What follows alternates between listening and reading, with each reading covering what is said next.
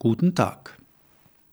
Gemäß der Verfassung von Burkina Faso muss der neu ernannte Premierminister einen Monat nach seiner Amtseinsetzung seine Politik in den großen Zügen vorstellen. Anfang Februar ist dies nun auch tatsächlich erfolgt. Und zwar zum ersten Mal in der jungen Geschichte des Landes. Paul Kabatieba wurde nach dieser Präsentation vom Parlament in seinem Amt bestätigt und zwar von 72 Abgeordneten, während sich 53 Vertreter der Partei des im Oktober 2014 gestürzten Präsidenten Blaise Compaoré Compaoré sowie jene des unterlegenen Präsidentschaftskandidaten Zéphirin Diabré der Stimme enthielten. Premierminister Thieba war Anfang Januar von Präsident Roch Marc Christian Caboret eingesetzt worden, ein früherer Premierminister unter Compaoré, der im November 2015 in freien Wahlen mit 53,19 Prozent der Stimmen gewählt worden war. In Burkina Faso sind die Verhältnisse mit anderen Worten recht stabil. Die Beseitigung des Machthabers Compaoré, der seine Amtszeit ins Hundertste und Tausendste verlängern wollte und dafür immer wieder Verfassungsänderungen durchsetzte, erfolgte am Schluss durch das Militär vergleichsweise friedlich, obwohl es nach dem Putsch noch einen Gegenputsch gab, der dann aber einigermaßen friedlich abgeschlossen werden konnte. Am 15. Januar 2016 gab es einen Terroranschlag im Geschäftszentrum von Ouagadougou, dem vor allem ausländische Geschäftsleute und Diplomaten zum Opfer fielen, insgesamt 20 Menschen.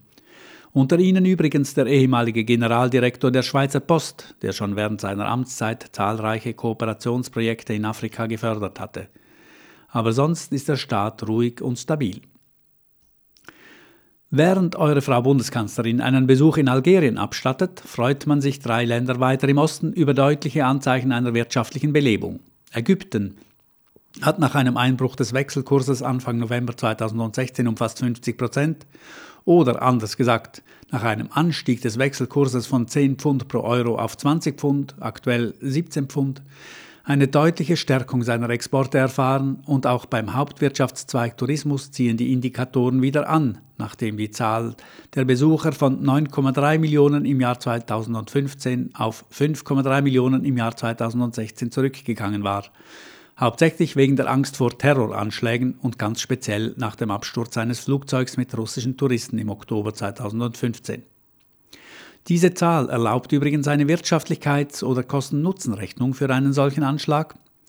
4 Millionen Touristen, wohl eher im Niedrigpreissektor, geben, sagen wir mal, 300 Dollar pro Person aus, macht Einnahmen von 1,2 Milliarden Dollar, welche Ägypten hier verloren hat.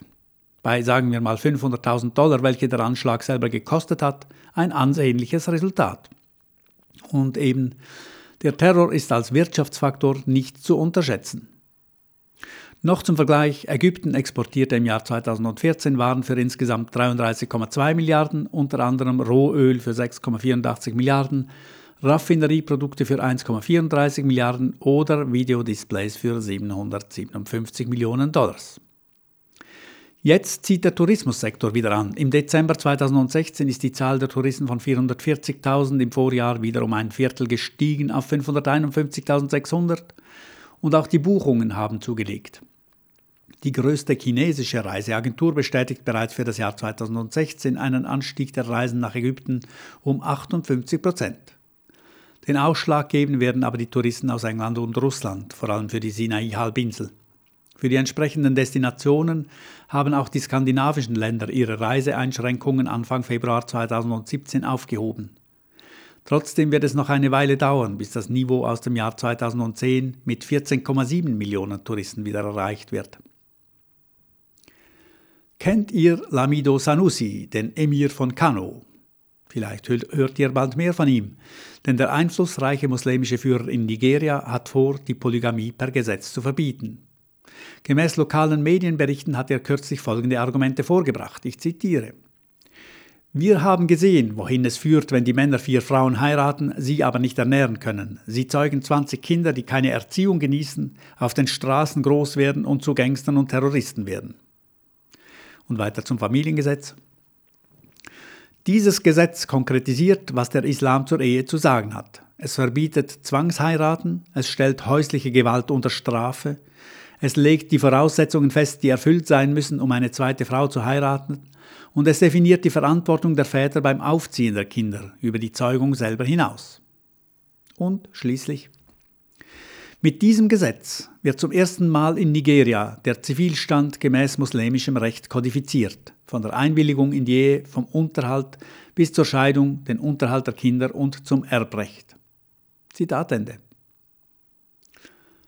Sambia blickt wie Ägypten wieder zuversichtlicher in die Zukunft, nachdem der Preis für seinen Hauptexportartikel Kupfer innerhalb von vier Jahren von über 10.000 Dollar pro Tonne auf unter 5.000 Dollar im Jahr 2016 gesunken war. Jetzt hat wieder eine Aufwärtsbewegung eingesetzt. Der Preis steht knapp unter 6.000 Dollar.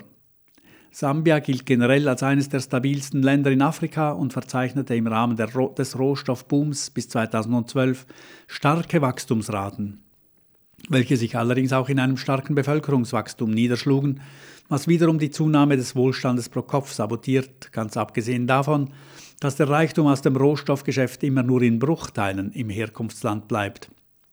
Der Großteil alimentiert den Reichtum der entwickelten Welt, unter anderem über Firmen wie Glencore, über deren Chef Ivan Glasenberg ich kürzlich gesprochen habe, beziehungsweise über die Tatsache, dass er dank einer fantastischen Unternehmenssteuerreform in der Schweiz seine Dividenden aus dem Rohstoffgeschäft ganz und gar steuerfrei beziehen konnte. Auch in Sambia spielen übrigens chinesische Direktinvestitionen eine erhebliche Rolle. Auf einem anderen Kontinent fristet ein kleines Land, ungefähr so groß wie Rumänien, ein Schattendasein mit seinen 9,5 Millionen Einwohnern und einem negativen Bevölkerungswachstum. In den Fokus der Geschichte ist es erst seit kurzem wieder gerückt, seit die internationalen Flüchtlingsströme das Land als Einfallstor nach Polen und Litauen entdeckt haben. Ja, es handelt sich um Weißrussland. Und im Moment ist die Europäische Union dabei, mit Weißrussland die gleichen Verträge auszuhandeln wie mit dem anderen Diktator, welcher die Ostgrenze der EU sichert, dem türkischen Sultaniner Erdogan. Alexander Lukaschenko ist erst 61 Jahre alt und wird sein Land noch mindestens 20 Jahre lang regieren, wenn es gut geht sogar noch 40. Er selber nennt eine Zahl dazwischen. Mein Sohn Kolja braucht noch 30 Jahre, bis er versuchen kann, Präsident zu werden, soll er laut der Süddeutschen Zeitung gesagt haben. Ob die Macht so lange erhalten wird, ob die Flüchtlinge ebenso lange in ihren Auffangzentren bleiben und so weiter, kann man nicht wissen. Auf einem weiteren Kontinent wird momentan gewählt, zum Beispiel in Ecuador, wo der offizielle Kandidat der Regierungspartei pünktlich zum 100-Jahr-Jubiläum der Oktoberrevolution Lenin Moreno heißt. Er lag am Montag deutlich vor seinem konservativen Gegner, der ebenfalls einen programmatischen Namen trägt, Guillermo Lasso.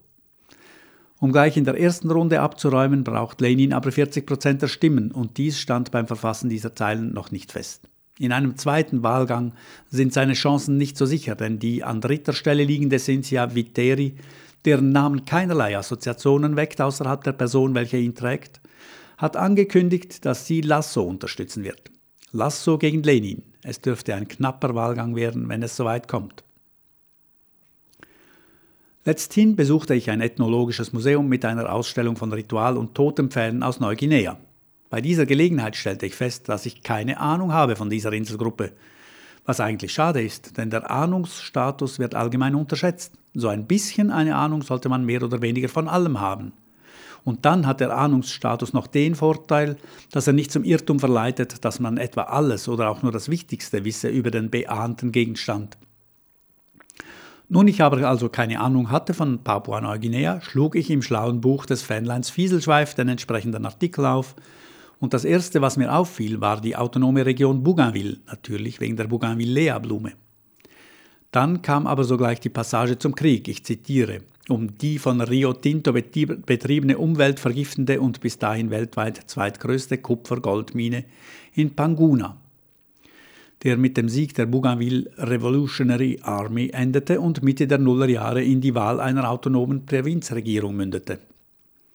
Spätestens 2020 soll ein Referendum über die vollständige Unabhängigkeit von Bougainville von Papua-Neuguinea durchgeführt werden. Solange bleibt Queen Elizabeth offiziell Oberhaupt des ganzen Landes. Eine Information zu Papua-Neuguinea dürfte dagegen die Freunde von Alternativwährungen freuen. Ich zitiere erneut. Zur Stabilisierung der internen Wirtschaftskreisläufe wird seit 2002 der Gebrauch des traditionellen Muschelgeldes der Tolai als Komplementärwährung offiziell gefördert. Im Februar 2002 wurde in der Nähe von Rabaul auf der Insel Neubritannien die weltweit erste Muschelbank eröffnet. Die Tolai Exchange Bank wechselt das Muschelgeld in harte Währung, den China. Der aktuelle Wechselkurs beträgt 4 China für ein Fathom, eine Kette mit Muscheln. Allein auf der Gazelle-Halbinsel schätzt man, den Umlauf, schätzt man einen Umlauf an Muschelgeld in Höhe von 8 Millionen China. Zitat Ende. So viel hierzu und über die Wiederaufnahme des Betriebs in der Panguna-Mine laufen selbstverständlich Verhandlungen. Gift und Gold treibt die Welt an. Guten Tag.